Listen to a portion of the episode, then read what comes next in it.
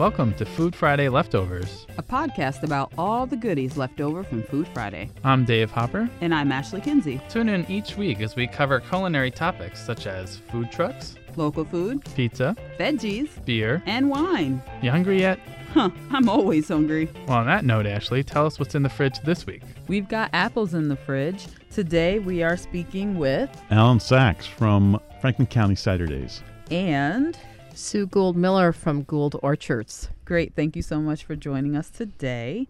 Um, my first question has to do with something that you said in Vox Pop. Um, you mentioned that some of the bitter apples actually make good cider, and I always thought it was the opposite. I figured a sweeter apple would make better cider. Is there something in the process that lends itself lends bitter apples to be more successful?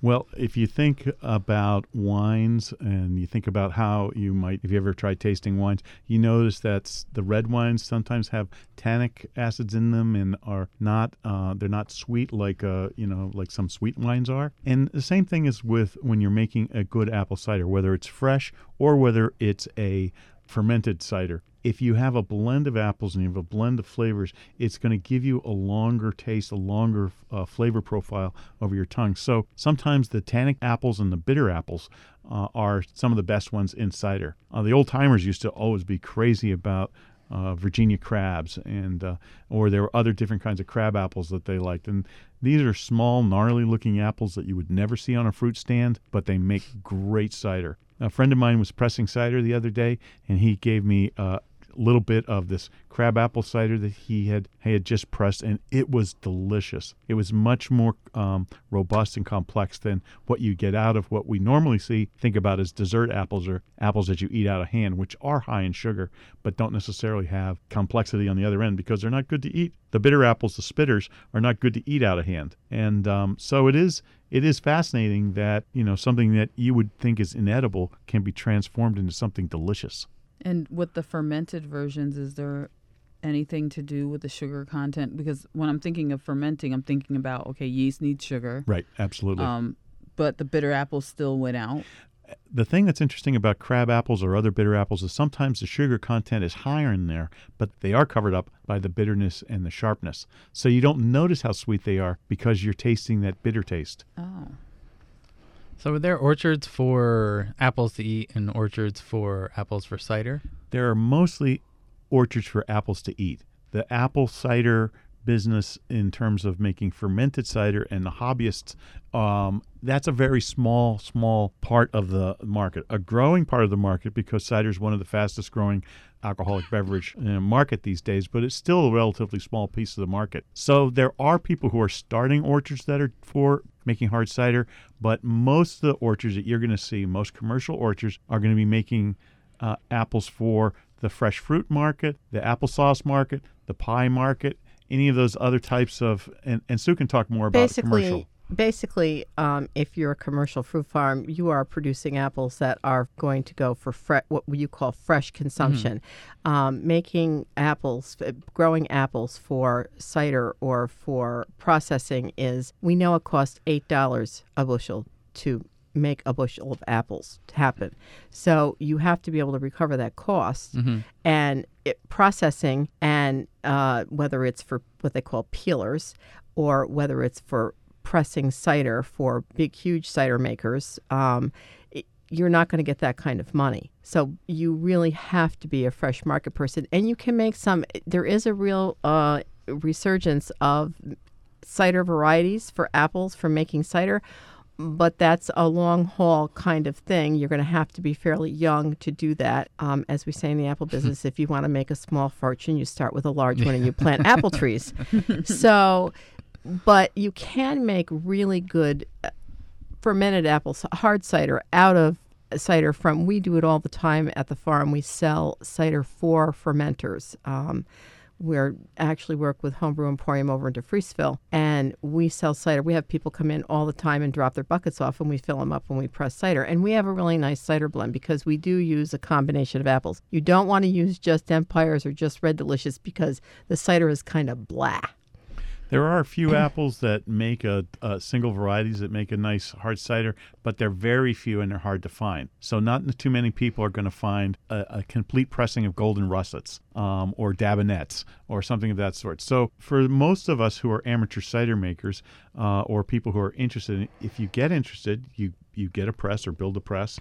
You go out and try to find sources of these apples. There's a lot of people who are uh, what I like to refer to as apple nerds, and they they're into the the weird old apples like I am, or they hunt down um, wild apples, and I do that myself. You just mentioned something about with the wild apples. My fiance, we were driving down a road and he he was like, "Oh, look." And he pulled over and he just started it was like a random tree. It wasn't Right. a part of any orchard or anything Right. like that. It was just on the side of this road we were driving down and he's like, "Oh, he grabbed a couple. He's like, "These are good apples. You got to chase them." And I was afraid to eat them cuz I didn't know you could. I mean, Right. I grew up in an area where there were crab apple trees and I never knew you could eat those. So Yeah. I, because when I when the kids the neighborhood kids would say, you know, I dare you to eat one of these, and they would taste so bad. Right. So I figured it was a crab apple, and then he's like, no, no, it's actually good, and he talked me into it, and they were good. How often in this area will we be able to find that kind of thing?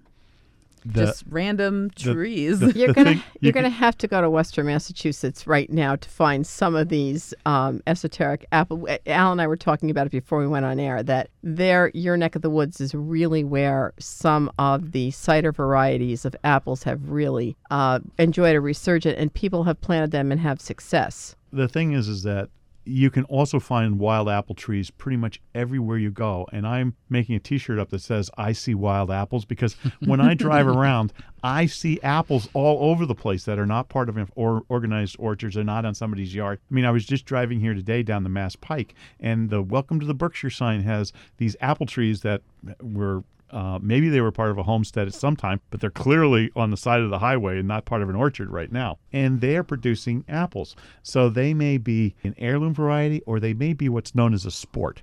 And a sport is an apple that has um, come from a seed or uh, somehow gotten there. Maybe an animal had eaten the apple and it went through the system and was deposited with a little fertilizer on the other end and you get you get a new apple tree there. And that's where people in the old days used to come up with new varieties of apples uh, as opposed to going through the more um, complicated systems that you see in the university systems where they develop beautiful wonderful new apple varieties but they're not as random as wild as some of these other ones. So your fiance might have found a delicious new variety My question is, how do you identify apple? Is there like an, an app or somewhere, a website where you can take a picture, or do you have to learn how to identify them by just Well, exploring them? Yeah, there's lots of there are lots of websites, and uh, New York Apple Association is one of the. NewYorkAppleCountry.com has a wonderful uh, website that tells you not only what variety is, but all the characteristics and what to use it for. It's it's a terrific application. Um, I I can just stand in the farm store and tell you what's what. I've been I mean I've been doing this my entire 63 years of my life, so I know what's what. And after a while, you know, it's like you get so you know whether it's going to be a Honeycrisp or a Macoun or a Mac or a Cor- once in a while I get the Cortlands and the Macs mixed up. That can be a little dicey because they uh, look a little bit alike if you don't look real close. But basically, you get so you know we have a chart at the farm that shows the different apple varieties, and we also always tell any of our customers that come in who want X, Y, or Z. We always say, okay, what are you looking for? What can we help you with? but just to get back to your identification point, but if you come in with an apple that you found out uh, on some old farm and you bring it in, it may not be a common one that's in production anymore. It may have gone out of production because there were thousands and thousands of varieties of apples that were in production over the years, and many of them are not commercially available now. So you may have something that's an oddball. And you, if you do go to the the two volume set of Apples of New York that was put out by Beach, uh, yep, that's right. and uh, you may be able to find it in there, but you may not. And so sometimes you will need to find an old apple expert if you really want to go that far, or just eat it and enjoy it. you, you can find if you can find an old timer who's still alive, and now I'm getting to be the old timer, which is kind of scary. But across the road from me was an orchard and an, also a, a chicken farm, and they always had old varieties, and they knew them. Um, and there's a lot of really super old varieties like Monroe and Baldwin and things like that Yeah. That are out there. The Winesaps. Remember? Did you ever Oh. have loved wine Oh, saps? Yeah. Now, were they usually named after families that had um, trees, or It, it depended on the, the different naming of the apples come from all different types of reasons, but they were a lot of times named after the person who promoted it, not necessarily discovered it, but promoted it. Empires are named after the Empire State because they were developed at the Geneva Testing Station, which is part of Cornell University, and they're a cross between a Mac and a Red Delicious. Um, Cortland's actually came from Bartlett's over in uh, over right, right next door to in Richmond, uh, right next door to Pittsfield. and Westfield Seek No Further came from Westfield. I, you know, and Maiden's Blush. Well, I don't know whether Maiden's Blush. I don't think. I think that was just the way it looked. Now, some of you might know Crispins. You see Crispins in the grocery store. They're these big, huge yellow green apples, and they're wonderful. Well, they were Mutsus, and they're a cross between a Japanese Indo and a Golden Delicious. And basically, the British decided that they didn't want to um, market them with the name Mutsu. Who knows why? And so they came up with Crispins. interesting yeah, and, and that's branding? That's the other thing is that there are names have changed on some of these apples. Sometimes apple uh, producing associations decide, well, you know, this name just doesn't have the zip it needs, and so they change the name of the apple. But uh, the best way to really understand an apple is to buy one and eat it. I guess if you have a ton of trees and you have a certain type of apple and the name's not catching on, you're going to change it to try to get those apples to move. Well, basically, you don't plant you don't plant things that you know are not going to be um, that are not going to be marketable. You just don't even you don't even go there. I mean, that's y- y- y- because you can't afford to. Right. So you're going to plant a variety that you know is going to. Um, we have Honeycrisp. We have a very small amount of Honeycrisp, but we have Honeycrisp, and they are huge sellers because everyone loves them.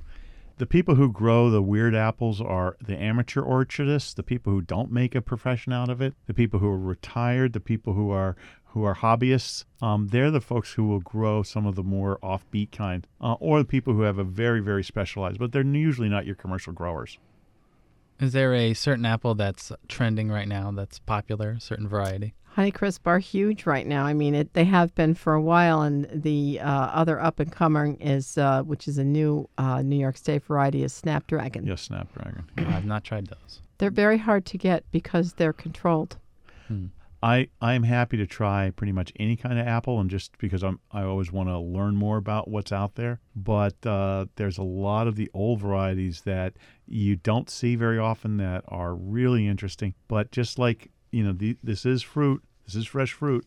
And it's not made to stay around forever, so you got to eat it when it comes into season. So you know the Macoun will not taste as good as it gets older. You know, just like any of these apples, some will store, some will not taste good when they're picked, and they need to be stored for a couple months in a in a controlled storage uh, situation before they really develop the flavor. Winter banana would be one of those apples that you can't find very often, but it was an old storing apple that people would put in their coal cellars and it would store until it got riper towards December. Red Romes were the same way. We we grow an apple called an Ida Red that you can literally keep all year in cold storage, and it really does not lose its flavor. It's an older apple.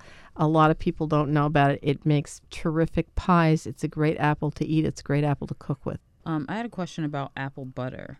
Does apple butter that we buy in the store usually have a bunch of different varieties of apples in it? Well, it's applesauce. It's whatever the applesauce is that the person makes. And if you really want to make good applesauce, again, it's just like cider. You want to use, you really need to use a couple kinds of apples. But the thing is, is that it's cooked down for hours and hours. And actually, we have somebody who makes it with, uh, they put it in a crock pot. I was just making peach butter the other day because I have some peaches that I'm trying to use up, and uh, it's basically what I did is I kind of blended everything up and then put it in, in the crock pot and just kept back going back every 45 minutes, half hour, and stirring it and making waiting until it got to the right consistency. And you know, if you want to put a little spice in there, you can. You know, I, I like a little nutmeg in mine and. A little, little, Cloves. a little cinnamon. That, those, those type of, you're kind of your pumpkin pie spices, um, but you, you don't have to do anything. Um, and some people will want it. Some people want it sweeter, so they'll put brown sugar in. But uh, some of us just like it plain. And but it's a it's a fun thing to do, and it makes the house smell great. Also, I when when you make applesauce, use apple cider, fresh apple cider in it, Right. because it, it it just concentrates all the flavor. I tell people get it, just put about an inch of apple cider in your apples when you go to cook them. Is gonna make my weekend smell delicious. And the, the, the way I the way I store my applesauce is I use Ziploc freezer bags, and I let my apple applesauce cool down, and I throw it in a quart freezer bag, and I have enough for a meal. And I just pull them out, and uh, I don't have to can them. That's a good idea. Do you guys have a funny story to end us on? Oh, what about? Uh, do you have any stories about people calling up and asking for apples in the? Uh, Oh, I, I was telling them earlier that um, we have we keep a list of the most unbelievable questions we get every year.